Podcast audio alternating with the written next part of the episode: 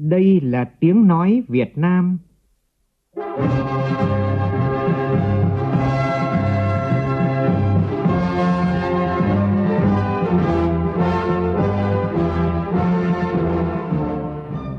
là tiếng nói Việt Nam phát thanh từ Hà Nội, thủ đô nước Cộng hòa xã hội chủ nghĩa Việt Nam.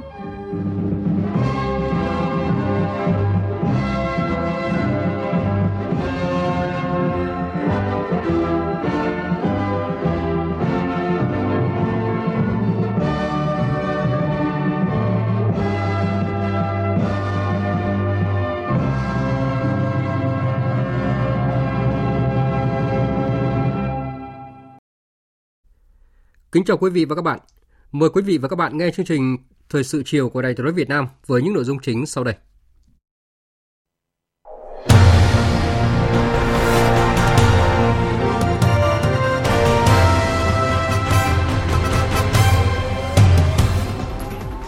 Chủ tịch nước Nguyễn Xuân Phúc dự lễ kỷ niệm 60 năm ngày truyền thống lực lượng ngoại tuyến.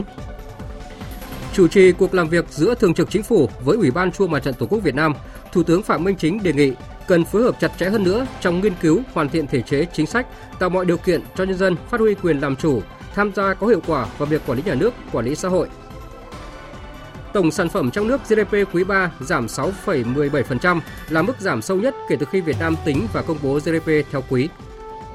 Trong phần tin quốc tế, ông Fumio Kishida, cựu Bộ trưởng Ngoại giao Nhật Bản, giành chiến thắng trong cuộc bầu cử Chủ tịch Đảng Dân chủ tự do cầm quyền tại Nhật Bản. Gần như chắc chắn ông sẽ trở thành Thủ tướng thứ 100 của Nhật Bản. Pháp chấm dứt việc xét nghiệm COVID-19 miễn phí cho người chưa tiêm vaccine.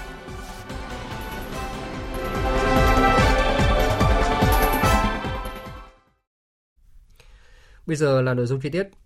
Thưa quý vị và các bạn, chiều nay tại Hà Nội, Chủ tịch nước Nguyễn Xuân Phúc dự lễ kỷ niệm 60 năm ngày thành lập lực lượng ngoại tuyến và trao huân chương bảo vệ Tổ quốc hạng nhì cho Cục Ngoại tuyến Bộ Công an. Cùng dự có Bộ trưởng Bộ Công an Tô Lâm.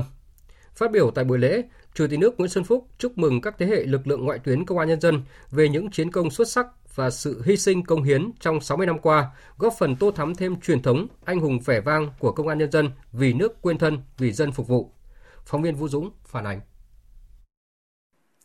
Sau Cách mạng tháng 8 năm 1945 thành công, nước Việt Nam Dân chủ Cộng hòa ra đời cũng là lúc lực lượng Công an nhân dân được thành lập để bảo vệ Đảng, bảo vệ chính quyền cách mạng non trẻ. Nhiệm vụ nặng nề đòi hỏi lực lượng công an phải kết hợp sử dụng nhiều biện pháp nghiệp vụ khác nhau, trong đó có bí mật giám sát, theo dõi, trinh sát xã hội hóa, chức nghiệp hóa. Đây là cơ sở để ra đời tổ chức chuyên trách trinh sát ngoại cần, tiền thân của Cục Ngoại tuyến ngày nay. Phát biểu tại buổi lễ, Chủ tịch nước Nguyễn Xuân Phúc đánh giá cao các thế hệ của Cục Ngoại tuyến luôn nêu cao tinh thần cách mạng tiến công, vượt qua muôn vàn khó khăn gian khổ, chiến đấu hy sinh, hoàn thành thắng lợi mọi nhiệm vụ, lập nhiều chiến công, thành tích xuất sắc cả trong cuộc kháng chiến chống Mỹ và giai đoạn hiện nay, góp phần tô thắm thêm truyền thống anh hùng của lực lượng Công an nhân dân Việt Nam. Trong bối cảnh hiện nay, lực lượng ngoại tuyến được quan tâm phát triển các tổ chức lực lượng ở các địa phương, tiếp tục thực hiện tốt nhiệm vụ đấu tranh với các chuyên án gián điệp, phản động, đối tượng xâm phạm an ninh quốc gia, làm thất bại mọi âm mưu hoạt động kích động biểu tình, bạo loạn của các thế lực thù địch, phản động ở các địa bàn chiến lược. Công an ngoại tuyến đã tham gia nhiều chuyên án lớn, đấu tranh có hiệu quả với các loại tội phạm khủng bố, hình sự, kinh tế, buôn lậu ma túy, các lực lượng kích động, khiếu kiện gây rối an ninh trật tự. Lực lượng ngoại tuyến cũng tích cực góp phần bảo vệ tuyệt đối an ninh, an toàn các hoạt động của các đồng chí lãnh đạo Đảng, Nhà nước, các mục tiêu, các công trình trọng điểm, các sự kiện quan trọng của đất nước, các vị khách quốc tế, các sự kiện quốc tế tại Việt Nam, đồng thời hỗ trợ, phối hợp có hiệu quả với các đơn vị nghiệp vụ của các bạn Lào và Campuchia. Những chiến công và thành tích nêu trên đều gắn liền với sự nghiệp chiến đấu, hy sinh và cống hiến thầm lặng của các thế hệ cán bộ chiến sĩ lực lượng ngoại tuyến nói chung, Cục Ngoại tuyến nói riêng. Người cán bộ chiến sĩ ngoại tuyến thường xuyên và tiếp xúc với những mặt trái của xã hội, với đối tượng đa dạng phức tạp, phải bám tuyến, chốt vùng, không quản ngày đêm, nắng mưa, giá rét. Những ngày nghỉ lễ, Tết hầu như không được quây quần bên gia đình. Tính chất công việc luôn cơ động, thường trực chiến đấu cao, thường xuyên, liên tục, thậm chí nguy hiểm đến tính mạng. Trong năm qua, trên trận tuyến bảo vệ an ninh quốc gia, giữ gìn trật tự an toàn xã hội, có hàng chục cán bộ ngoại tuyến đã anh dũng hy sinh trong khi làm nhiệm vụ. Những chiến công xuất sắc và sự hy sinh tận hiến của các cán bộ thế hệ chiến sĩ lực lượng ngoại tuyến trong 60 năm qua đã tô thắm thêm truyền thống anh hùng vẻ vang của công an nhân dân vì nước quên thân, vì dân phục vụ.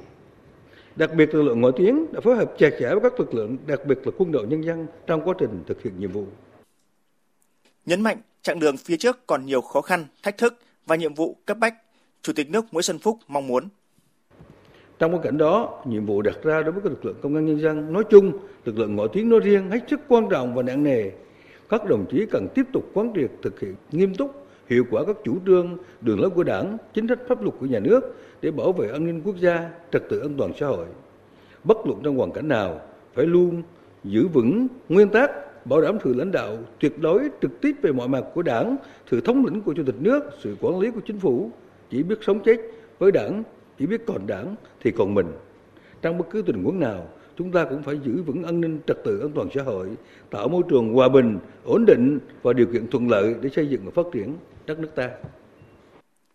Theo đó, Chủ tịch nước yêu cầu Cục Ngoại tuyến tiếp tục phát huy mạnh mẽ truyền thống đơn vị anh hùng, lực lượng vũ trang nhân dân, xây dựng Đảng bộ Cục Ngoại tuyến và xây dựng lực lượng ngoại tuyến công an nhân dân thực sự trong sạch, vững mạnh cả về chính trị, tư tưởng, tổ chức đạo đức và nghiệp vụ chuyên môn.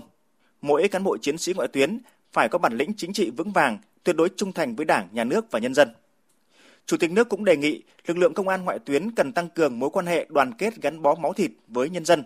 coi đây là một vấn đề có tính nguyên tắc trong xây dựng lực lượng ngoại tuyến và triển khai các biện pháp công tác ngoại tuyến.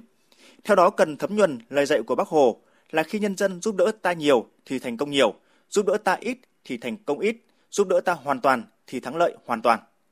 Chủ tịch nước tin tưởng với truyền thống 60 năm xây dựng và trưởng thành, lực lượng công an ngoại tuyến sẽ hoàn thành xuất sắc mọi nhiệm vụ được giao.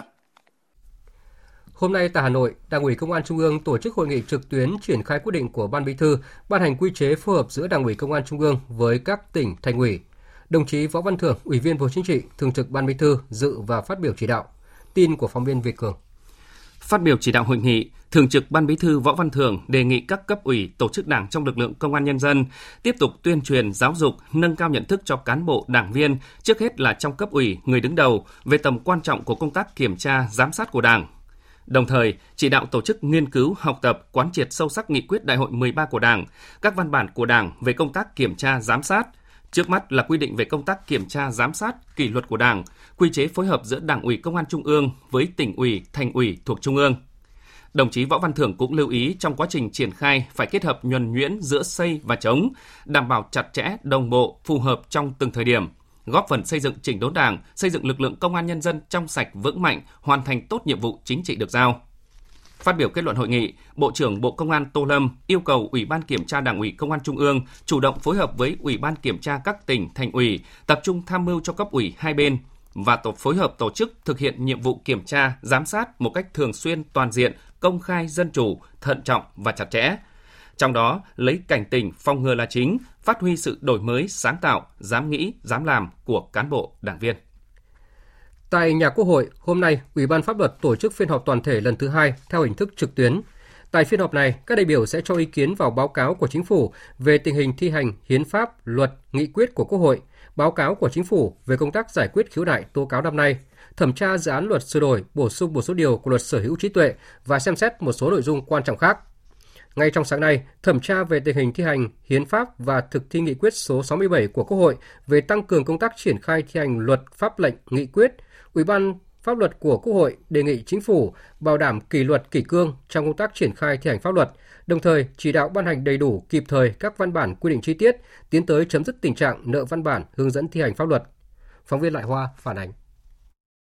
Báo cáo của Chính phủ cho biết từ ngày 1 tháng 10 năm ngoái đến nay đã ban hành 94 văn bản pháp luật, hiện còn 8 văn bản nợ đọng. Các thành viên Ủy ban Pháp luật đánh giá công tác xây dựng pháp luật để triển khai thi hành hiến pháp còn chưa đạt được kết quả như kỳ vọng. Việc tổ chức thi hành pháp lệnh, nghị quyết trong một số trường hợp còn chưa kịp thời, hiệu quả chưa cao. Việc áp dụng pháp luật có lúc, có nơi còn chưa đồng bộ, thống nhất. Đáng chú ý, tình trạng nợ văn bản hướng dẫn thi hành pháp luật đã nhiều lần đề cập, nhưng kết quả trên thực tế chưa thực sự có chuyển biến rõ nét. Để khắc phục tình trạng này, các đại biểu đề nghị chính phủ tăng cường chỉ đạo, đôn đốc kiểm tra việc thực hiện kế hoạch triển khai thi hành luật pháp lệnh, nghị quyết để đảm bảo tiến độ ban hành văn bản quy định chi tiết các nội dung được giao trong luật có hiệu lực cùng thời điểm với hiệu lực của luật. Cần có quy định cụ thể để xác định rõ hơn trách nhiệm của người đứng đầu cơ quan đơn vị trong công tác xây dựng, ban hành văn bản quy định chi tiết. Đại biểu Tô Văn Tám, đoàn Com Tum đề nghị xử lý trách nhiệm cá thể hóa, trách nhiệm của các chủ thể, đánh giá, nâng cao thêm, quan tâm hơn vấn đề xử lý trách nhiệm này để nâng cao cái trách nhiệm của các cái chủ thể được giao trách nhiệm ban hành xây dựng văn bản chi tiết. Đại biểu Phạm Văn Hòa, đoàn Đồng Tháp nêu thực tế việc thẩm định, rà soát văn bản quy phạm pháp luật còn tồn tại việc ban hành văn bản có dấu hiệu vi phạm pháp luật, chồng chéo giữa các văn bản của các bộ ngành và sự nể nang trong ban hành văn bản. Ví dụ Bộ Giao thông Vận tải ban hành văn bản hướng dẫn cho địa phương về phòng chống dịch, về cái chuyện mà vận tải hàng hóa thiết yếu, nhưng giờ địa phương người ta thực hiện khác cái văn bản của Bộ Giao thông Vận tải,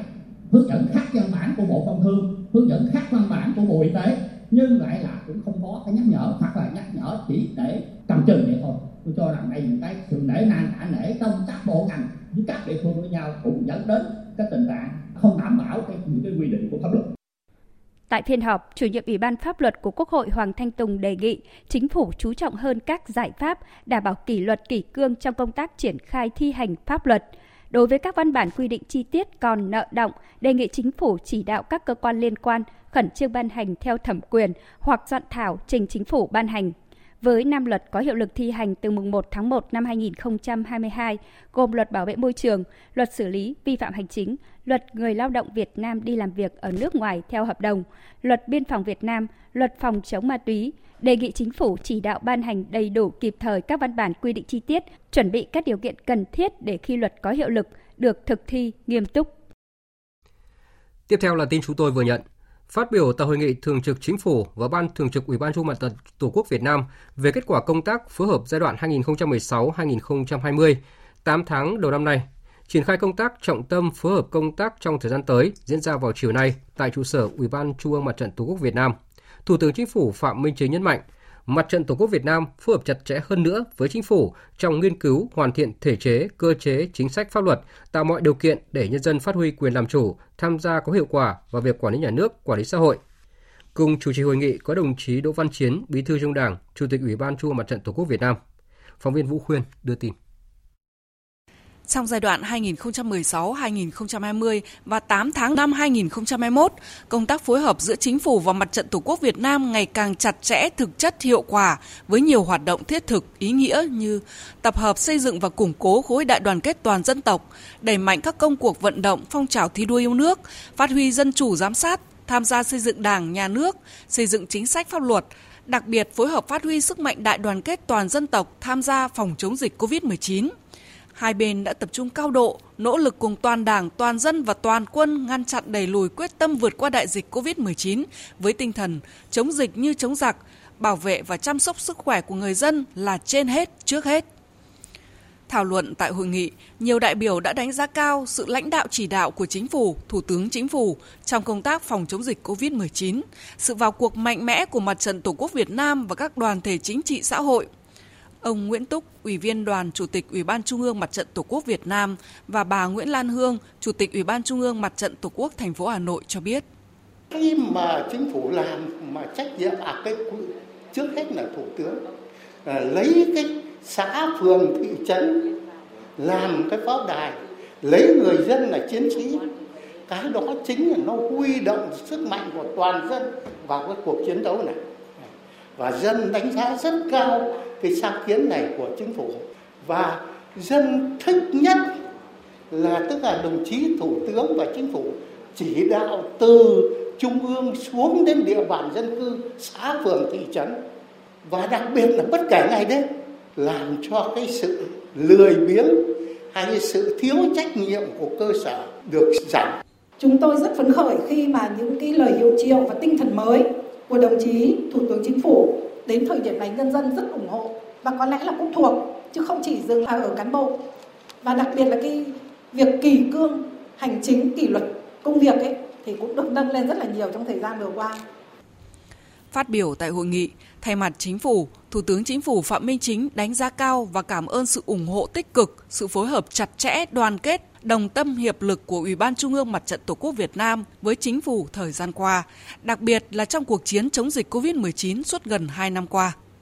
Thủ tướng Phạm Minh Chính nhấn mạnh, Đại hội 13 của Đảng đã đề ra mục tiêu phấn đấu đến năm 2025 là nước đang phát triển, có công nghiệp theo hướng hiện đại, vượt qua mức thu nhập trung bình thấp. Đến năm 2030 là nước đang phát triển, có công nghiệp hiện đại, thu nhập trung bình cao. Đến năm 2045 trở thành nước phát triển, thu nhập cao. Để thực hiện được mục tiêu lớn đó, Chính phủ đề nghị Mặt trận Tổ quốc Việt Nam và các tổ chức chính trị xã hội, Ban Dân vận Trung ương cùng sát cánh với Chính phủ, chung sức đồng lòng trong triển khai các nhiệm vụ trọng tâm mà Đại hội 13 của Đảng đã đề ra như thích ứng an toàn, linh hoạt, kiểm soát hiệu quả dịch COVID-19, vừa phòng chống dịch thành công, vừa khôi phục và thúc đẩy phát triển kinh tế xã hội, bảo đảm an sinh xã hội và an dân, an ninh trật tự, an toàn xã hội là nhiệm vụ cấp bách, trọng tâm hàng đầu trong giai đoạn hiện nay. Thủ tướng đề nghị trong chống dịch thì người dân vừa là trung tâm vừa là chủ thể, mọi cái chính sách thì phải đến và hướng vào nhân dân. Và chúng tôi đưa ra khẩu hiệu chiến thắng này là chiến thắng của nhân dân. Và mọi chiến thắng của dân tộc ta đều là chiến thắng của nhân dân cả. Bất cứ một cái cuộc chiến thắng nào và bất cứ một cái cuộc chiến đấu nào không có nhân dân cũng không chiến thắng.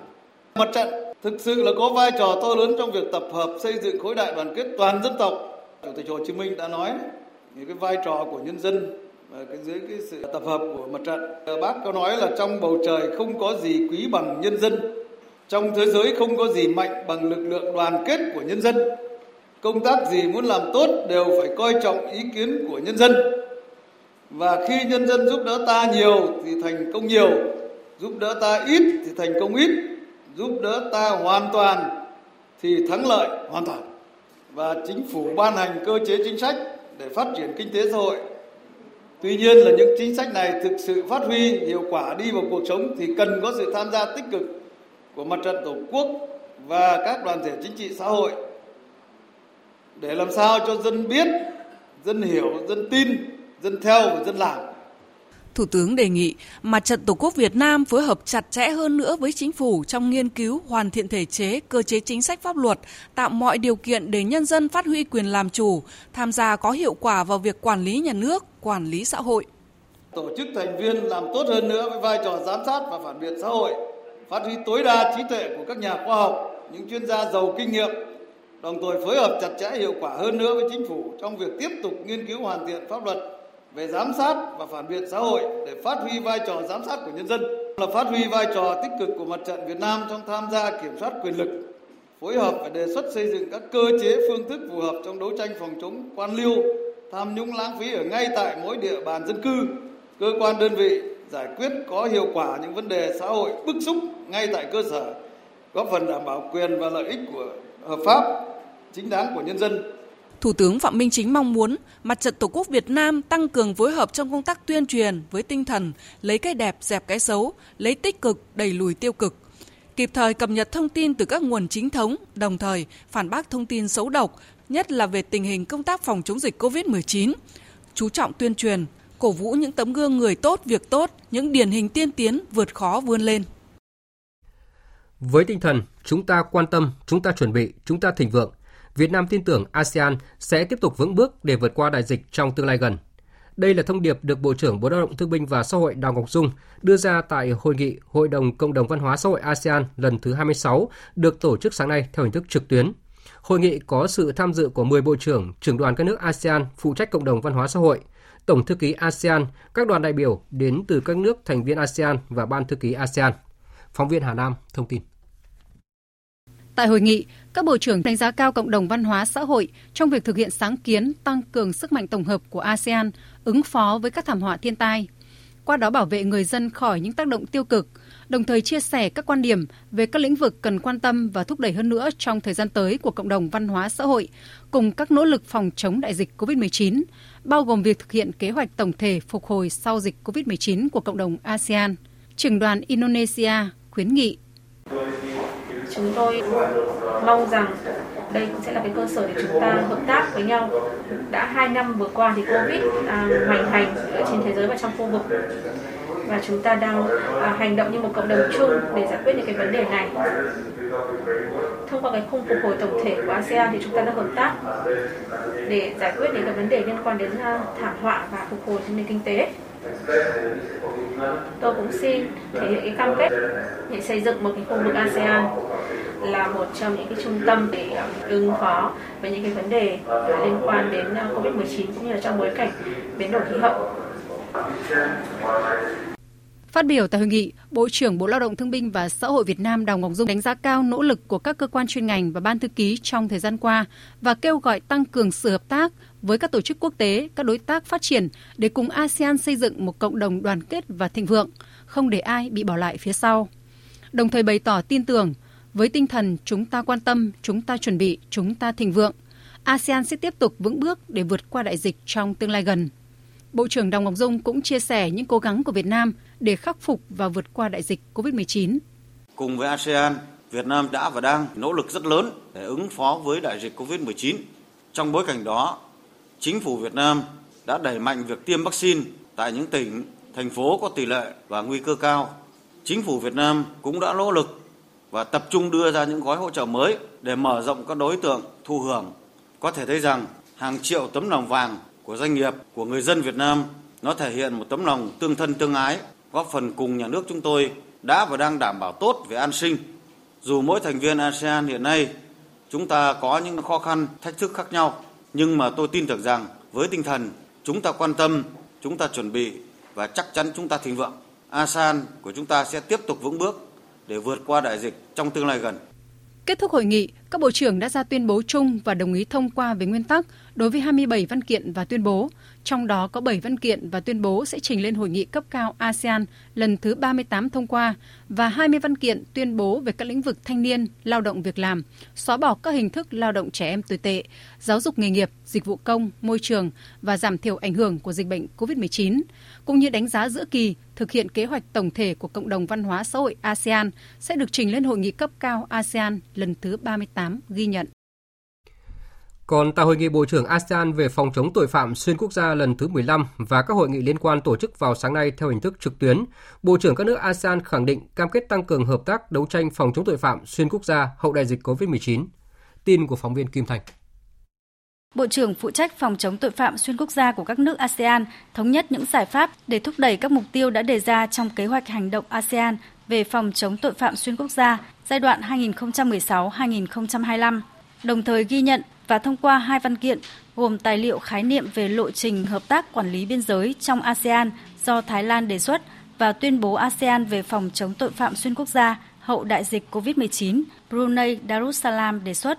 Phát biểu tại hội nghị, Thứ trưởng Bộ Công an Lương Tam Quang khẳng định dịch bệnh COVID-19 đã và đang tác động trực tiếp đến nỗ lực chung của khu vực trong phòng chống tội phạm xuyên quốc gia. Các đối tượng lợi dụng triệt để không gian mạng để thực hiện các hành vi phạm tội. Trong bối cảnh đó, các cơ quan thực thi pháp luật Việt Nam vừa hỗ trợ công tác kiểm soát dịch bệnh nhưng vẫn đồng thời duy trì nhiệm vụ đấu tranh phòng chống tội phạm với phương châm chủ động phòng ngừa là chính và đạt được nhiều kết quả tích cực. Về phương hướng trong thời gian tới, Thứ trưởng Lương Tam Quang kiến nghị Việt Nam cam kết tham gia tích cực và có trách nhiệm trong các khuôn khổ hợp tác của ASEAN nói chung và hợp tác trong lĩnh vực phòng chống tội phạm xuyên quốc gia nói riêng. Tiếp tục duy trì và củng cố quan hệ hợp tác trên cơ sở xây dựng lòng tin chính trị trong đấu tranh phòng chống tội phạm xuyên quốc gia. Các nước ASEAN cần chú trọng hợp tác về quản lý biên giới và an ninh mạng, không để tội phạm lợi dụng dịch bệnh để tăng cường hoạt động qua biên giới và trên không gian mạng và nâng cao hiệu quả hoạt động trao đổi thông tin, chia sẻ kinh nghiệm liên quan đến công tác phòng chống tội phạm xuyên quốc gia, nhất là thông tin về các băng nhóm tội phạm. Phát biểu tại hội nghị, Ngài Datoseri Hagi Awang Hanbihagi Motsusop, Bộ trưởng thứ 2 Bộ Quốc phòng Brunei Darussalam, khẳng định cam kết của Brunei Darussalam trong tăng cường hợp tác ASEAN về phòng chống tội phạm xuyên quốc gia, đặc biệt là tội phạm khủng bố, mua bán người, ma túy. Bất chấp những thách thức đang gia tăng đối với hòa bình và an ninh khu vực của chúng ta gồm cả những thách thức từ đại dịch COVID-19, chúng ta sẽ tiếp tục phấn đấu trong việc thúc đẩy hợp tác khu vực. Thời gian tới, tôi khuyến khích sự thúc đẩy hợp tác liên trụ cột và liên ngành của ASEAN như một phần trong nỗ lực chung của chúng ta để hướng tới xây dựng cộng đồng ASEAN và phục hồi sau COVID-19. Kết thúc phiên họp toàn thể, Bộ trưởng các nước ASEAN cùng nhau thông qua tuyên bố chung Hội nghị Bộ trưởng ASEAN về phòng chống tội phạm xuyên quốc gia lần thứ 15 và hội nghị liên quan.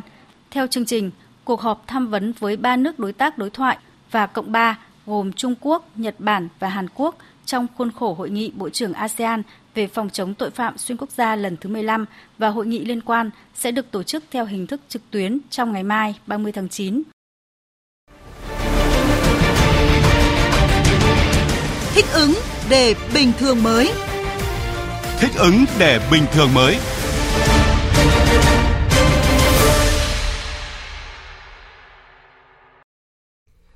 Sáng nay tại Thành phố Hồ Chí Minh, Phó Thủ tướng Vũ Đức Đam, Phó trưởng Ban Chỉ đạo Quốc gia phòng chống dịch COVID-19 đã làm việc với Ban Chỉ đạo Bộ Quốc phòng về phòng chống dịch COVID-19 trên địa bàn Thành phố Hồ Chí Minh và các tỉnh thành phố phía Nam. Phó Thủ tướng Vũ Đức Đam nhấn mạnh ngay từ khi dịch bùng phát tại một số địa phương, cùng với các lực lượng khác, quân đội đã có mặt cùng chính quyền nhân dân các địa phương chống dịch. Đặc biệt là trong đợt dịch bùng phát lần thứ 4 này, tại Thành phố Hồ Chí Minh và các tỉnh thành phía Nam, dịch diễn biến phức tạp do biến chủng mới. Lực lượng quân đội tiếp tục xung kích trên tuyến đầu chống dịch. Hình ảnh bộ đội trực tiếp khám bệnh, giữ gìn an ninh trật tự, chiến sĩ quân y không quản nắng mưa đến từng gia đình chăm sóc người mắc COVID-19 đã mang đến sự yên tâm cho người dân. Đến nay, tình hình dịch ở Thành phố Hồ Chí Minh và các tỉnh thành phía Nam cơ bản đã được kiểm soát, số ca mắc mới có xu hướng giảm. Sau ngày 30 tháng 9, Thành phố Hồ Chí Minh và các tỉnh thành phía Nam bắt đầu nới lỏng giãn cách, phục hồi sản xuất kinh doanh. Tuy nhiên, theo Phó Thủ tướng, trước khi các địa phương bao phủ vaccine đạt miễn dịch cộng đồng thì cần có bước điều chỉnh lực lượng phù hợp. Theo đó, lực lượng quân đội sẽ tiếp tục hỗ trợ các địa phương phòng chống dịch COVID-19.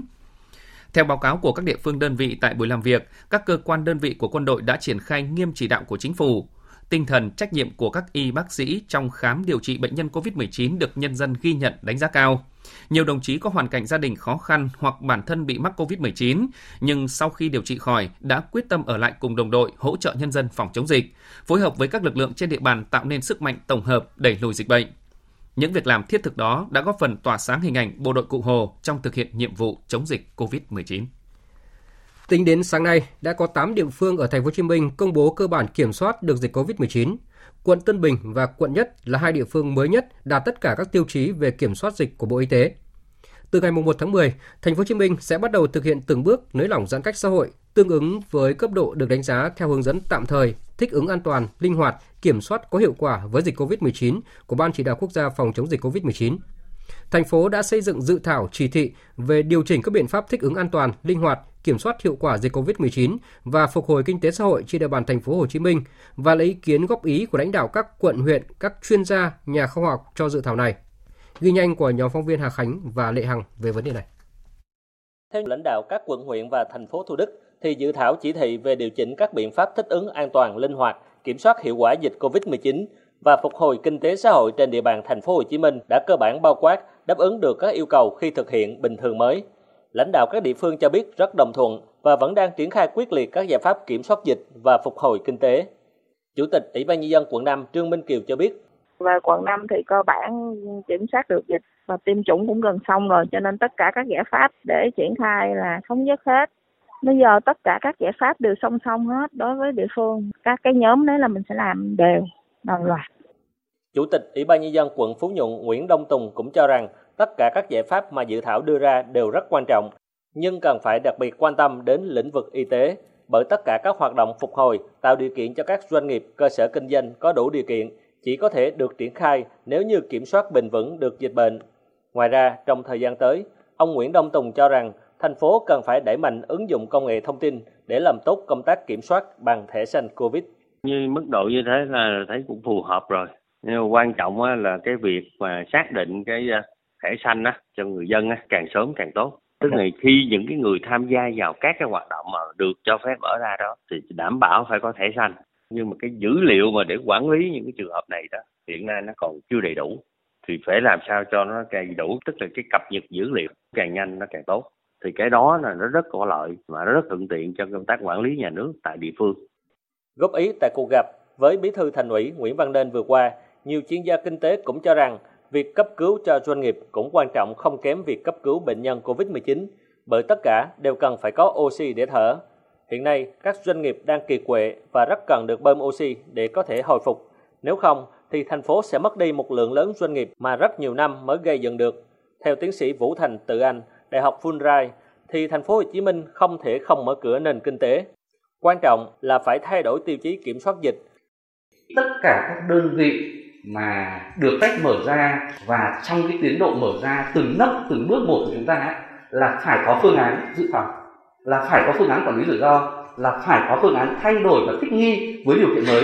Chúng ta phải thành cái quy chuẩn, những cái quy trình, và điều đó có nghĩa là chúng ta sẽ tự tin hơn rất nhiều khi mà chúng ta đã có nhiều các cái tầng nấc bảo vệ như thế và chúng ta đã có phương án và biện pháp để phòng ngừa. Dự thảo chỉ thị của Thành phố Hồ Chí Minh đặt mục tiêu trong giai đoạn mới là kiểm soát dịch bệnh trên toàn địa bàn thành phố, bảo vệ sức khỏe, tính mạng của người dân là trên hết, khống chế số ca mắc và tử vong do Covid-19 đến mức thấp nhất để người dân sớm quay lại cuộc sống bình thường mới. Ngoài ra, thành phố sẽ từng bước khôi phục và phát triển kinh tế xã hội an toàn, hiệu quả.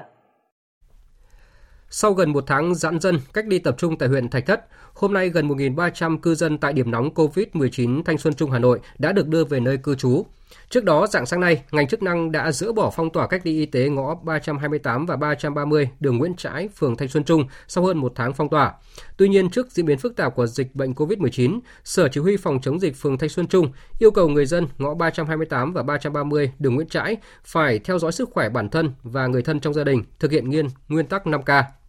Kể từ khi ghi nhận trường hợp dương tính đầu tiên vào ngày 23 tháng 8, đến nay điểm nóng Thanh Xuân Trung, quận Thanh Xuân, Hà Nội đã ghi nhận gần 600 ca mắc COVID-19. Trao đổi với báo chí vào sáng nay về việc tiếp tục nới lỏng các biện pháp phòng chống dịch COVID-19 từ ngày 28 tháng 9, Ủy viên Bộ Chính trị, Bí thư Thành ủy Hà Nội Đinh Tiến Dũng khẳng định, thành phố sẽ từng bước chắc chắn để thiết lập trạng thái thích ứng an toàn, linh hoạt, kiểm soát có hiệu quả dịch bệnh. Nhiệm vụ quan trọng này đòi hỏi sự hợp tác của từng người dân và mỗi tổ chức, cá nhân và doanh nghiệp. Thưa quý vị và các bạn, từ 0 giờ sáng mai, chính quyền thành phố Đà Nẵng sẽ nới lỏng giãn cách xã hội nhằm phục hồi kinh tế xã hội trong trạng thái mới. Bây giờ thì chúng tôi kết nối với phóng viên Thành Long thường trú tại khu vực miền Trung tại điểm cầu Đà Nẵng. Xin chào anh Thành Long ạ. Xin chào quý thính giả của Đài Tiếng nói Việt Nam. Vâng, thưa anh, sáng mai Đà Nẵng sẽ nới lỏng giãn cách xã hội nhằm thích ứng linh hoạt trong phòng chống dịch và phát triển kinh tế xã hội. Vậy thì kế hoạch của thành phố Đà Nẵng như thế nào thưa anh? Như bốn cái quy trình của Bộ Y tế công bố, đó là 4 bước, thì cao nhất là bước 4 là bước cực nguy hiểm, thì Đà Nẵng lựa chọn từ ngày 10 đến 15 thực hiện cái bước 2, đó là bước nguy hiểm. Thì theo đó từ ngày 10 đến 15 thì thành phố sẽ cho mở lại 8 cái nhóm hoạt động, trong đó rất nhiều cái hoạt động đáng chú ý mà người dân ở thành phố biển Đà Nẵng thời gian qua rất là chờ mong. Đáng chú ý nhất trong cái thời gian mở cửa đó là cái việc cho người dân tắm biển từ 4:30 đến 6:30 sáng, và chỉ cho tắm biển ở những cái nơi quy định được phép, và sau khi tắm biển xong thì rời đi ngay. Đây là một trong những cái nới lỏng được chú ý nhất. Bên cạnh đấy thì người dân cũng được phép đi chợ với cái điều kiện rất là quy định chặt chẽ, đó là trong chợ thì được bố trí 50% số quầy bán, và người vào mua thì cũng được phải khuyến cáo là nên đeo kính chắn giọt bắn và các cái quy định rất là chặt chẽ. Và một cái điểm mở nữa mà lần này thành phố Đà Nẵng mở ra mà người dân Đà Nẵng cũng rất mong chờ, đó là các cái mở lại các cái hoạt động, các cái cơ sở cắt tóc gội đầu có cái điều kiện quy định chặt chẽ, đó là những cái người cắt tóc gội đầu phải được tiêm ít nhất một mũi vaccine trong 14 ngày. Có thể nói đây là những cái điểm mở rất là lớn của thành phố Đà Nẵng mà người dân thành phố mong chờ rất lâu trong thời gian qua. Ngoài ra thì trong cái đợt này thành phố cũng mở nhiều cái hoạt động khác, ví dụ như là các cái hoạt động vận tải công cộng trong nội thành thành phố thì được cho phép hoạt động với 50% công suất.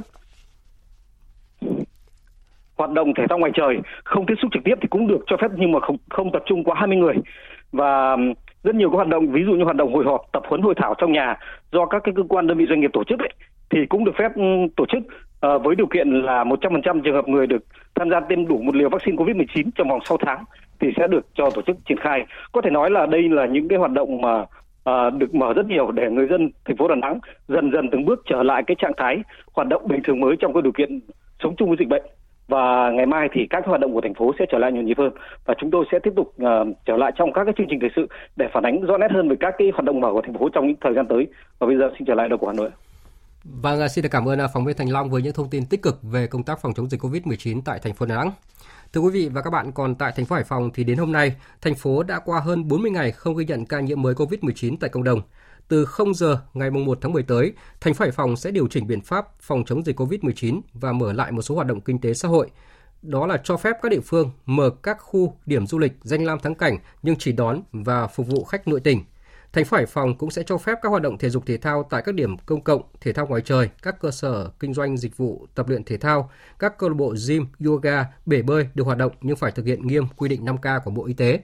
Và từ ngày 1 tháng 10, Hải Phòng cũng sẽ điều chỉnh về cách ly y tế đối với người từ các địa phương về thành phố. Theo đó, thì người từ các địa phương vào Hải Phòng phải có kết quả xét nghiệm SARS-CoV-2 âm tính bằng phương pháp real-time PCR trong vòng 72 giờ, tính từ thời điểm lấy mẫu của các cơ sở xét nghiệm được Bộ Y tế cho phép.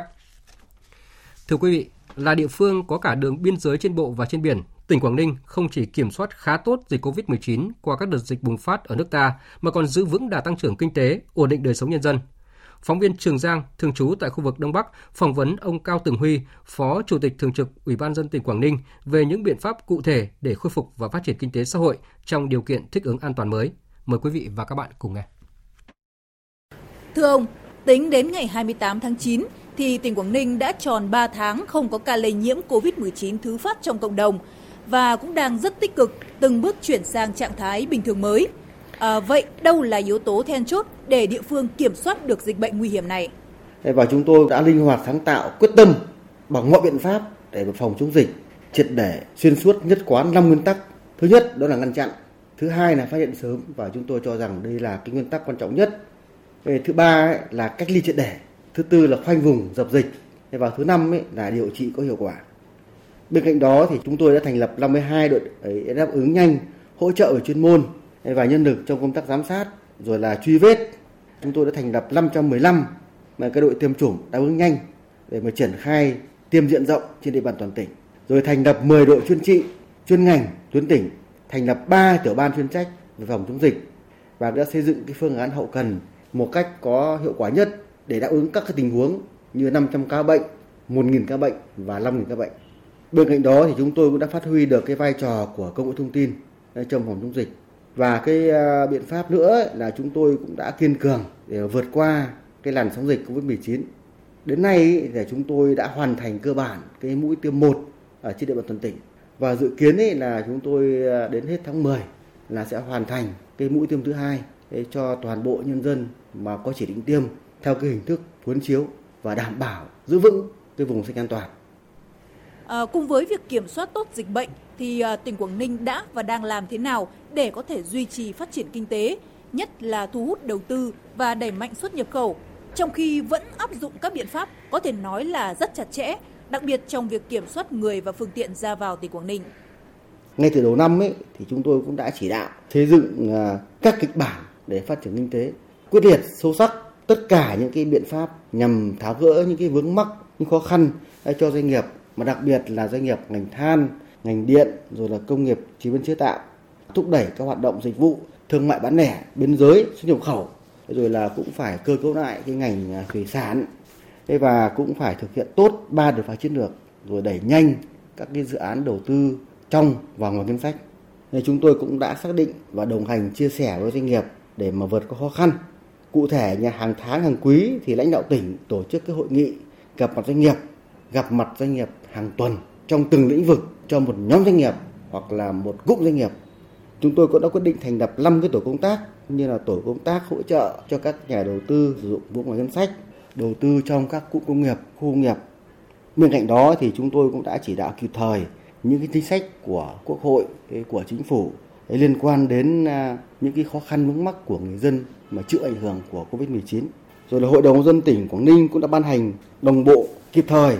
một số cái nghị quyết về một số cái giải pháp cấp bách và đặc thù để phòng chống Covid-19 hay là cũng như là kích cầu du lịch trong cái bối cảnh Covid-19. Vâng, xin cảm ơn ông. Quý vị và các bạn vừa nghe ông Cao Tường Huy, Phó Chủ tịch Thường trực Ủy ban nhân dân tỉnh Quảng Ninh chia sẻ về kinh nghiệm trong phòng chống dịch của địa phương cũng như các giải pháp cụ thể để khôi phục và phát triển kinh tế xã hội trong điều kiện thích ứng an toàn mới. Thưa quý vị và các bạn, GDP quý 3 giảm kỷ lục, bình quân mỗi tháng có 10.000 doanh nghiệp rút lui khỏi thị trường. Nông lâm nghiệp và thủy sản đóng vai trò là bệ đỡ, công nghiệp xây dựng, chế biến chế tạo là động lực tăng trưởng của toàn nền kinh tế, thu hút vốn nước ngoài tăng cao bất chấp ảnh hưởng của đại dịch. Đây là những thông tin đáng chú ý trong số liệu thống kê kinh tế xã hội quý 3 và 9 tháng năm nay vừa được Tổng cục Thống kê, Bộ Kế hoạch và Đầu tư công bố. Phóng viên Thu Trang thông tin chi tiết. GDP quý 3 giảm 6,17% so với cùng kỳ trước, là mức giảm sâu nhất kể từ khi ngành thống kê tiến hành tính toán và công bố GDP theo quý. Tính chung 9 tháng, GDP tăng 1,42%. Chuỗi cung ứng đứt gãy, số doanh nghiệp đăng ký thành lập mới sụt giảm cả về số lượng và vốn. 9 tháng có 85,5 nghìn doanh nghiệp thành lập mới, giảm 13,6% so với cùng kỳ trước. Quy mô vốn đăng ký bình quân tương đương 14 tỷ đồng, giảm hơn 3%. Hơn 90.000 doanh nghiệp rút lui khỏi thị trường, tăng 15,3% so với cùng kỳ trước. Liên quan đến hoạt động đầu tư, tính đến ngày 20 tháng 9, số dự án đầu tư nước ngoài đăng ký cấp mới giảm gần 38% nhưng số vốn đăng ký tăng gần 21%. Vốn đăng ký cấp mới bình quân hơn 10 triệu đô la Mỹ, gần gấp đôi cùng kỳ 2020. Tổng kim ngạch xuất nhập khẩu hàng hóa tháng 9 ước đạt 53 tỷ đô la Mỹ, tăng 4,2% so với cùng kỳ 2020. Tính chung 9 tháng, kim ngạch xuất nhập khẩu hàng hóa đạt hơn 483 tỷ đô la Mỹ, tăng 24,4% so với cùng kỳ trước. Chỉ số giá tiêu dùng bình quân quý 3 tăng 2,51%, tính chung 9 tháng tăng 1,82% so với cùng kỳ trước, là mức tăng thấp nhất kể từ năm 2016. Sản xuất nông nghiệp diễn ra trong điều kiện thời tiết tương đối thuận lợi, năng suất cây trồng và chăn nuôi đạt khá. Mặc dù đại dịch COVID-19 diễn biến phức tạp, nhiều địa phương thực hiện giãn cách xã hội, chuỗi cung ứng sản xuất, chế biến, tiêu thụ nông sản bị ảnh hưởng, nhưng toàn ngành đã có nhiều giải pháp ứng phó kịp thời, thể hiện vai trò bà đỡ của nền kinh tế, bảo đảm nguồn cung lương thực, thực phẩm và hàng hóa thiết yếu cho người dân. Nhà báo tác nghiệp trong tâm dịch COVID-19 luôn đảm bảo đầy đủ đồ bảo hộ cho bản thân và máy móc thiết bị. Đây là chia sẻ của các nhà báo tại tọa đàm trực tuyến chia sẻ kinh nghiệm tác nghiệp báo chí an toàn trong đại dịch COVID-19 do Đài Tiếng nói Việt Nam phối hợp với Đài Phát thanh Quốc gia Indonesia tổ chức vào chiều nay. Phản ánh của phóng viên Phương Thoa. Phát biểu khai mạc tọa đàm, Phó Tổng Giám đốc Đài Tiếng nói Việt Nam Ngô Minh Hiển nhấn mạnh, Việt Nam và Indonesia cũng như toàn thế giới đã trải qua 2 năm chiến đấu với dịch COVID-19 và là lực lượng tuyến đầu đưa thông tin tới công chúng về tình hình dịch bệnh. Các phóng viên Đài Tiếng nói Việt Nam cũng theo dõi chặt chẽ tình hình COVID-19 ở Indonesia và cảm phục với hoạt động tác nghiệp của các đồng nghiệp ở Indonesia. Đây cũng là kinh nghiệm cho các đồng nghiệp ở Việt Nam. Quá trình tác nghiệp trong đại dịch cũng đã giúp các phóng viên có nhiều kinh nghiệm trong tác nghiệp hiện trường nơi nguy hiểm, tuyên truyền sát với thực tế về tình hình dịch COVID-19.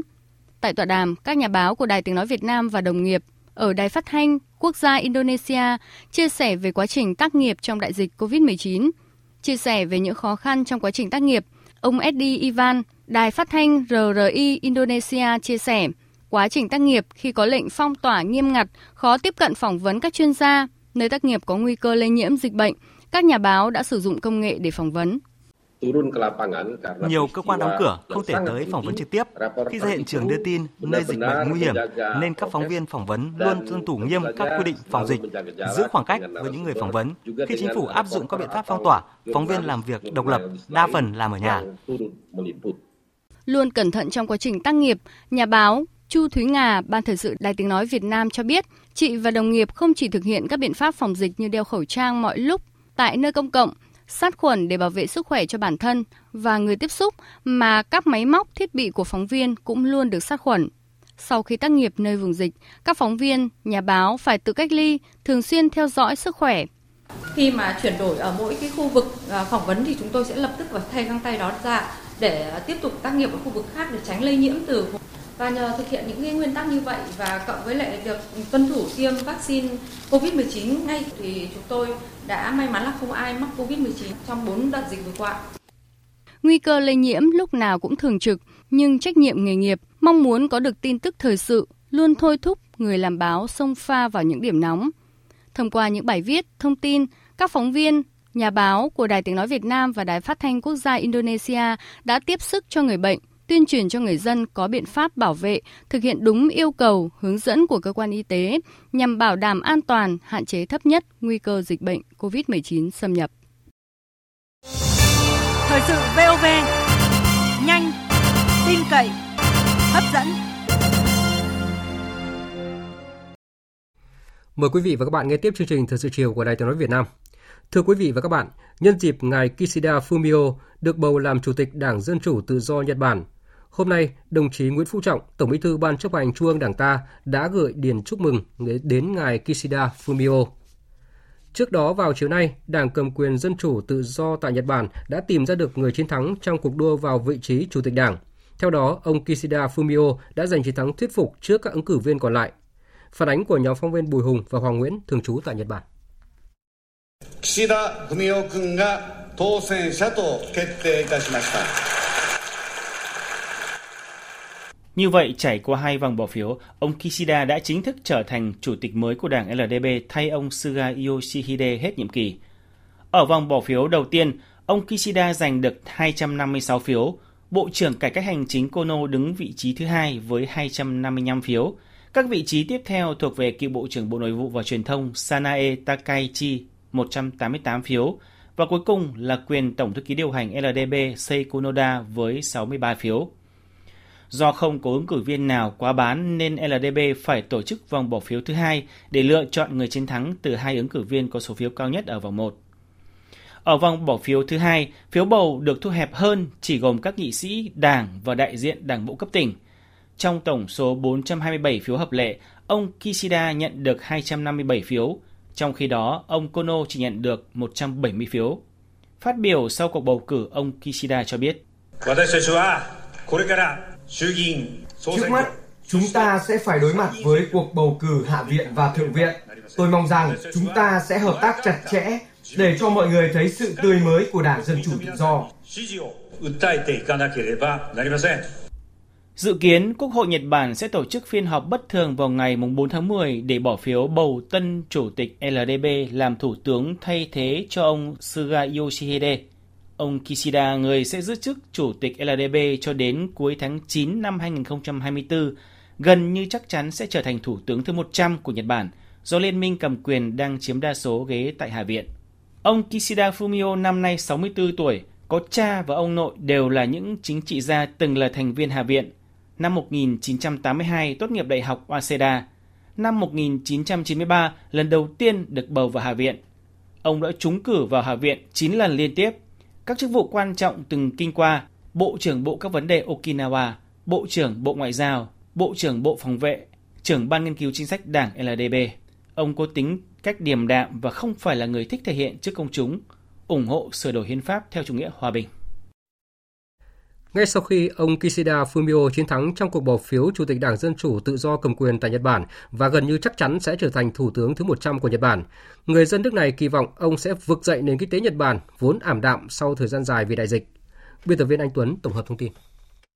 Trong bài phát biểu sau chiến thắng, ông Kishida Fumio cam kết chi tiêu mạnh tay cho các biện pháp kích thích kinh tế, trong khi cam kết giải quyết tình trạng bất bình đẳng về thu nhập và tránh xa nền kinh tế tự do mới, vốn thống trị thị trường Nhật Bản trong 2 thập niên qua. Những tuyên bố này của ông được nhiều người dân kỳ vọng, nền kinh tế Nhật Bản sẽ có bước chuyển biến tốt sau thời gian dài ảm đạm bởi dịch bệnh. Anh Miki Watanabe, giám đốc điều hành nhà hàng Watami cho biết. Phản ứng trước dịch COVID-19 của chính phủ rất chậm, do vậy tôi hy vọng Thủ tướng mới sẽ có lập trường mạnh mẽ hơn trong phòng chống dịch thay vì kêu gọi như trước đây. Ngoài ra, tôi cũng hy vọng Thủ tướng mới có những chính sách mới đối với doanh nghiệp bị ảnh hưởng như chúng tôi. Bên cạnh đó, dư luận cũng chờ xem liệu ông Kishida Fumio hiện thực hóa những cam kết chính sách như thế nào, trong đó có việc giảm khoảng cách về thu nhập của người lao động, tái phân bổ phúc lợi xã hội và củng cố các chính sách kinh tế định hướng thị trường, vốn là chủ trương chính trong chính sách kinh tế của cựu Thủ tướng Abe Shinzo. Ông Koichi Nakano, chuyên gia khoa học chính trị tại Đại học Sofia nói. Tôi nghĩ rằng nhiệm vụ khó khăn nhất của tân Thủ tướng là bằng cách nào đó tạo ra sự cân bằng phù hợp giữa việc người dân ủng hộ và tái khởi động nền kinh tế, thực hiện các biện pháp đầy đủ để ngăn chặn dịch bệnh. Và đây là mặt trận mà các Thủ tướng tiền nhiệm, ông Abe và ông Suga đều được coi là đã thất bại. Còn tại nước Đức, sau chiến thắng trong cuộc bầu cử liên bang vào ngày 26 tháng 9, Đảng Dân Chủ Xã hội Đức đang nỗ lực thành lập chính phủ mới để lần đầu tiên giành lại ghế Thủ tướng từ năm 2005. Biên tập viên Anh Tuấn tiếp tục thông tin. Ông Georg Musenik, Chủ tịch nhóm nghị sĩ Đảng Dân Chủ Xã hội Đức tại Quốc hội cho biết, đảng này muốn đối thoại ngay với Đảng Xanh và Đảng Dân Chủ Tự Do trong tuần này để lập chính phủ liên hiệp ba đảng. Chúng tôi đã mời Đảng Xanh và Đảng Dân Chủ Tự Do đàm phán. Sẽ thật tốt nếu Đảng Xanh và Đảng Dân Chủ Tự Do có các cuộc gặp với chúng tôi trong tuần này để đối thoại. Hy vọng của tôi là các bên sẽ nhanh chóng đi đến thỏa thuận. Ông Olaf Scholz, ứng cử viên Thủ tướng của Đảng Dân Chủ Xã hội, cũng bày tỏ sự kỳ vọng vào cuộc đối thoại này và lạc quan rằng sẽ xây dựng được liên minh thực dụng và sẵn sàng hợp tác, Theo đó, Đảng Xanh có thể nắm ghế Ngoại trưởng, trong khi Đảng Dân Chủ Tự Do nhắm vào vị trí Bộ trưởng Tài chính. Hiện Đảng Xanh và Đảng Dân Chủ Tự Do muốn đối thoại song phương để tìm kiếm sự thỏa hiệp trước khi đàm phán để thành lập liên minh với một trong hai đảng là Đảng Dân Chủ Xã hội Đức hoặc Đảng Liên minh Dân Chủ Xã hội Thiên Chúa Giáo. Như vậy, sau bầu cử gần như chắc chắn cần một liên minh ba đảng để hình thành thế đa số và các đảng phái sẽ phải thương lượng trong nhiều tháng để thỏa hiệp các chính sách lớn như đối ngoại, thuế, bảo vệ khí hậu. Giới phân tích nhận định, trong tình huống không có đảng nào có khả năng giành kết quả vượt trội để tự đứng ra thành lập chính phủ, những đảng nhỏ hơn của Đức như Đảng Dân Chủ Tự Do và Đảng Cánh Tả Đức sẽ là ẩn số khó lường. Chuyển sang một nội dung đáng chú ý khác. Trong nỗ lực thúc đẩy chương trình tiêm chủng ngừa COVID-19, Pháp đã thực hiện một số điều chỉnh quy định y tế như tiếp tục chi trả xét nghiệm cho những trường hợp có chỉ định của các bác sĩ hay đã đi tiêm vaccine, nới lỏng yêu cầu phòng dịch trong các trường học hay triển khai các trung tâm điều trị sức khỏe tinh thần. Phóng viên Mạnh Hà, thường trú tại Pháp, đưa tin. Trong tuyên bố, Thủ tướng Pháp Jean Castex cho biết, ngân sách nước này sẽ tiếp tục chi trả chi phí xét nghiệm kháng nguyên và xét nghiệm sinh học phân tử PCR cho các trường hợp có chỉ định của bác sĩ hoặc đã tiêm đủ 2 liều vaccine. Ngược lại, những trường hợp từ chối tiêm vaccine thì sẽ phải tự bỏ tiền túi để trả chi phí xét nghiệm nếu được yêu cầu. Pháp cũng dự định điều chỉnh tăng mức phí xét nghiệm hiện là 25 euro cho xét nghiệm kháng nguyên và 43,89 euro cho xét nghiệm PCR sau ngày 15 tháng 10. Tính đến nay, đã có khoảng 72% dân số Pháp hoàn thành việc tiêm vaccine. Trong một quy định mới khác, kể từ tháng 10 tới, Pháp sẽ yêu cầu giấy thông hành y tế đối với trẻ em từ 12 tuổi 2 tháng trở lên, sau khi đã đẩy nhanh việc tiêm phòng cho lứa tuổi thanh thiếu niên từ 12 đến 17 tuổi từ đầu mùa hè vừa qua. Đến nay, đã có 64% học sinh trong độ tuổi này đã tiêm đủ 2 mũi, trong khi 71% đã tiêm ít nhất một liều. Tuy vậy, việc tiêm phòng cho trẻ em dưới 16 tuổi vẫn cần phải có sự đồng ý của cha mẹ. Cũng từ đầu tuần tới, Bộ Giáo dục Pháp sẽ tiến hành thử nghiệm điều chỉnh quy định cách ly tại hơn 10 tỉnh thành. Nếu một học sinh dương tính với COVID-19, thay vì phải đóng cửa và xét nghiệm cả trường, thì lớp học có học sinh mắc COVID-19 sẽ phải xét nghiệm, những học sinh dương tính sẽ phải cách ly tại nhà, số còn lại sẽ tiếp tục quay lại lớp học. Nếu phụ huynh từ chối việc xét nghiệm của con, thì học sinh đó coi như mắc COVID-19 và không được tiếp tục đến trường. Theo cơ quan y tế công Pháp, tỷ lệ người Pháp có dấu hiệu lo lắng, khủng hoảng tâm lý hay mất ngủ do dịch bệnh có xu hướng gia tăng từ tháng 4 năm 2021. Hiện cứ 4 người Pháp thì có một trường hợp bị bất ổn về tinh thần hoặc là nạn nhân của bạo lực gia đình. Trong một nỗ lực bù đắp những tổn thương về tinh thần và thể chất do những quy định phong tỏa phòng ngừa dịch COVID-19, Tổng thống Pháp Emmanuel Macron cho biết sẽ triển khai gói hỗ trợ tâm lý dành cho những người thuộc diện trên. Việc đi thăm khám bệnh liên quan đến vấn đề tâm lý của toàn bộ người dân, kể từ 3 tuổi trở lên, sẽ được hoàn trả theo gói bảo hiểm với mức 40 euro cho lần đầu và 30 euro cho lần tiếp theo. Và việc thăm khám này vẫn phải có sự chỉ định của bác sĩ. Vừa rồi là các tin thời sự quốc tế. Tiếp tục chương trình thời sự chiều nay là trang tin thể thao.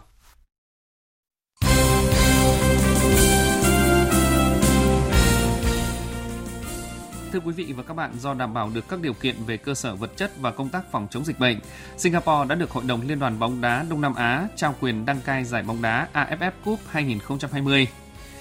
Vào lúc 20 giờ tối nay, 29 tháng 9, đội tuyển nữ Việt Nam sẽ có trận đấu gặp chủ nhà Tajikistan tại vòng loại giải bóng đá nữ châu Á 2022.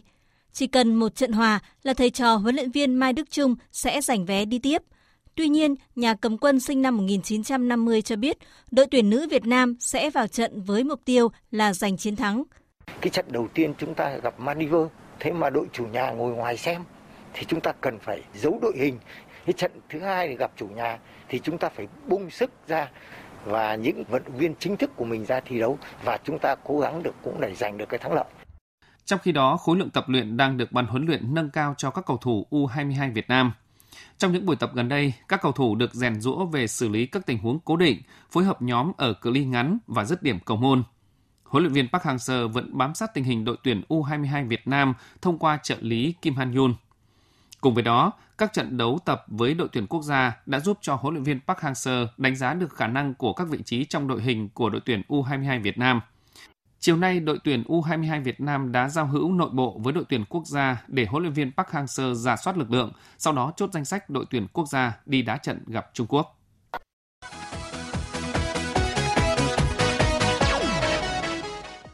Đêm nay và rạng sáng mai tiếp tục diễn ra các trận đấu thuộc lượt trận thứ 2 vòng bảng UEFA Champions League. Trong đó, đáng chú ý có cuộc đọ sức giữa Manchester United với Villarreal tại sân Old Trafford. Hai đội bóng này từng đụng nhau ở chung kết Europa League và có tỷ số hòa 1-1 trong thời gian thi đấu chính thức, và sau đó Villarreal đã vượt qua Manchester United bằng loạt đá luân lưu. Huấn luyện viên Solskjaer chia sẻ: Chúng tôi đã có một trận chung kết với họ cách đây không lâu và thật không may cho chúng tôi là họ đã thắng trong loạt sút luân lưu. Lối chơi của họ được tổ chức rất tốt. Họ có những cầu thủ có kỹ thuật cá nhân rất giỏi. Thật khó để đấu lại họ và chúng tôi phải chơi tốt hơn so với trận chung kết. Chúng tôi phải quyết định tốt hơn, chuyền bóng tốt hơn, chất lượng hơn, nhuần nhuyễn hơn để tạo ra cơ hội. Ở cặp đấu đáng chú ý khác, Chelsea có chuyến làm khách trên sân của Juventus. Ở các cặp đấu khác, Benfica đối mặt với Barcelona, Bayern Munich đọ sức với Dinamo Kiev, Salzburg gặp Linz và Wolfsburg so tài với Sevilla. Dự báo thời tiết. Phía Tây Bắc Bộ có mưa rào và dông vài nơi, riêng chiều tối và đêm có mưa rào và dông rải rác, cục bộ có mưa vừa, mưa to, gió nhẹ, nhiệt độ từ 22 đến 34 độ. Phía Đông Bắc Bộ chiều tối và đêm có mưa rào và dông vài nơi, ngày nắng, riêng khu vực vùng núi chiều tối và đêm có mưa rào và dông rải rác, cục bộ có mưa vừa, mưa to, gió nhẹ, nhiệt độ từ 24 đến 34 độ. Khu vực từ Thanh Hóa đến Thừa Thiên Huế, chiều tối và đêm có mưa rào và dông vài nơi, ngày nắng, gió nhẹ, nhiệt độ từ 23 đến 34 độ. Khu vực từ Đà Nẵng đến Bình Thuận, chiều tối và đêm có mưa rào và dông vài nơi, ngày nắng, riêng phía Nam từ Khánh Hòa đến Bình Thuận, chiều tối có mưa rào và dông rải rác, cục bộ có mưa vừa, mưa to, gió nhẹ, nhiệt độ từ 24 đến 33 độ. Tây Nguyên, phía Bắc có mưa rào và dông vài nơi, phía Nam có mưa rào và dông rải rác, cục bộ có mưa vừa, mưa to, gió nhẹ, nhiệt độ từ 19 đến 32 độ. Nam Bộ có mưa rào và dông rải rác, cục bộ có mưa vừa, mưa to, gió nhẹ, nhiệt độ từ 23 đến 33 độ. Khu vực Hà Nội chiều tối và đêm có mưa rào vài nơi, ngày nắng, gió nhẹ, nhiệt độ từ 24 đến 35 độ. Dự báo thời tiết biển. Bắc và Nam Vịnh Bắc Bộ, khu vực Bắc Biển Đông, khu vực quần đảo Hoàng Sa thuộc thành phố Đà Nẵng không mưa, tầm nhìn xa trên 10 km, gió nhẹ. Vùng biển từ Quảng Trị đến Quảng Ngãi, vùng biển từ Cà Mau đến Kiên Giang, khu vực giữa và Nam Biển Đông, khu vực quần đảo Trường Sa thuộc tỉnh Khánh Hòa và Vịnh Thái Lan, có mưa rào và dông vài nơi, tầm nhìn xa trên 10 km, gió nhẹ. Vùng biển từ Bình Định đến Ninh Thuận và vùng biển từ Bình Thuận đến Cà Mau, đêm có mưa rào rải rác và có nơi có dông, tầm nhìn xa trên 10 km, giảm xuống 4 đến 10 km trong mưa, gió nhẹ. Thông tin dự báo thời tiết vừa rồi đã kết thúc chương trình Thời sự chiều nay của Đài Tiếng nói Việt Nam. Chương trình do các biên tập viên Nguyễn Cường, Duy Quyền và Nguyễn Hằng thực hiện với sự tham gia của phát thanh viên Mạnh Cường và kỹ thuật viên Đoàn Thanh. Chịu trách nhiệm nội dung Nguyễn Thị Tuyết Mai. Cảm ơn quý vị và các bạn đã dành thời gian lắng nghe.